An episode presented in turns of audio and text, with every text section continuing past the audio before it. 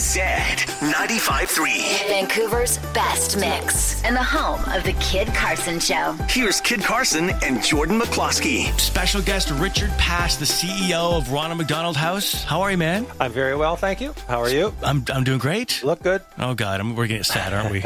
Every time we have you in, I always want to talk about what you're doing because it's great work, but it also makes me very sad. Yeah. I'm very sensitive about this stuff. Um, but you do such an important work, and, and you've dedicated yourself to helping families in BC and the Yukon who are facing the unbelievable uh, challenge of, of having a seriously ill child. Yeah. And that's what Ronald McDonald House does. You guys Absolutely. will, families will move in, take care of them. The kids and the parents can be together and to be supported and uh, create like a, an uplifting environment.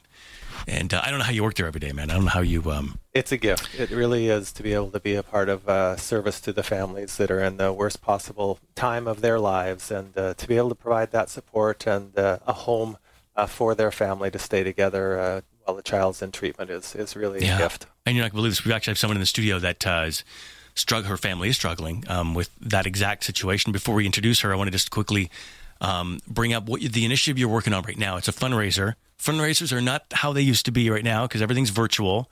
It's a big challenge. Right. Um, but what are you working on right now that's coming up next week? Well, coming up next week is the Stories of Strength, and uh, it's a Facebook fundraiser. Uh, you know, we have uh, so many uh, people that know of Ronald McDonald House, even though they haven't used Ronald McDonald House, and they have uh, family members or friends or neighbors, and so uh, the opportunity is to uh, to go onto the RMHBC website and post a story, uh, make a donation, and uh, and just share their experience uh, to help the families uh, from a distance. And now we've got a mom sitting across from me. Ugh, I'm going to try not to cry. So I can't imagine what you've gone through. Um, you've got a 12 year old daughter, uh, twins, right? Yeah, she's 15 now. 15 now. So when she was 12, it's, it's Olivia, right? Yes. Olivia Addy, 80. 80. Okay. And she was, when she was 12, she was diagnosed with uh, the same kind of cancer that Terry Fox had. Yes. That right? Oh my God. So um, I'm a parent of two young kids, so that gets hard to, to even think about. Um, what What's your story? What What happened?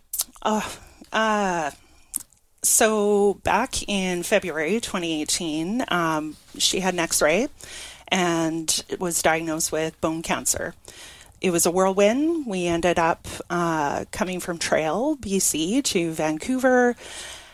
Had no idea. It was a blur. We had no idea what we were going to do, how we were going to live, um, what was going to happen with her as well. So, yeah, we kind of went right into doing chemotherapy. She had surgeries, and we had to find a place to live. So we had no resources here, nothing. We found Ronald McDonald House, and it was our oasis, truly.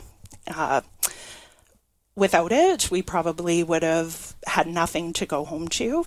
We would have had to sell everything, and uh, we just can't thank the house enough uh, for their support. I can't imagine. It's one of those things you always hear about Ronald McDonald House. Probably never imagined that you'd ever be visiting, going there, and living there. I mean, it's crazy. No, we didn't know sick kids that that ever needed this. So, yeah, we're we're so thankful. Just happens to just anyone. Truly. just happen. So, how is Olivia now? Is this this is what three years ago? So yes, this was February of 2018. Um, so with her her type of cancer, she had to actually have the bone in her leg removed and her knee removed. Wow. It was replaced with a metal growing rod because again, she was only 12 and growing.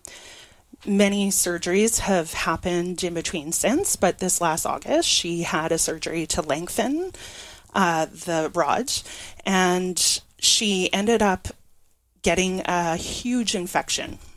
So, what that meant is she got put on IV antibiotics. She's been on those since October. The infection loves metal, so the metal all had to come out. Oh my god. So, she's currently uh, sitting in a wheelchair with uh, cement for a bone and for uh, a knee joint. And we're just. Cement? Cement, yeah. So we're just waiting on a new rod that will be silver plated, uh, which is it. It fights infection, and it's coming over from Germany. So we have actually been back at the house since November. Wow. Yeah. And I read that she loves the Ronald McDonald House? She- in the yard? you know we um you have no idea when when you're when you're going through something like this you completely your mind goes blank you you can't function you can't uh, do any of that and we were so down and so sad at one point when we were first there in 2018 i just was so angry so upset she came to me about a month or two into our stay and she said, Mom, I love it here. And I said, Really? And she said, There are other kids like me. She said, that are going through the same thing. It really, really helps. So it's those things that, beyond saving us financially, I would say the house is more about letting families not feel so alone. I mentioned before that we didn't know kids who had gone through what Olivia has gone through. We were able to connect with families that are going through the exact same thing. So I could talk to my brother about certain things or my parents, but they truly didn't understand. It was these families that really got it and their kids who really got my kid.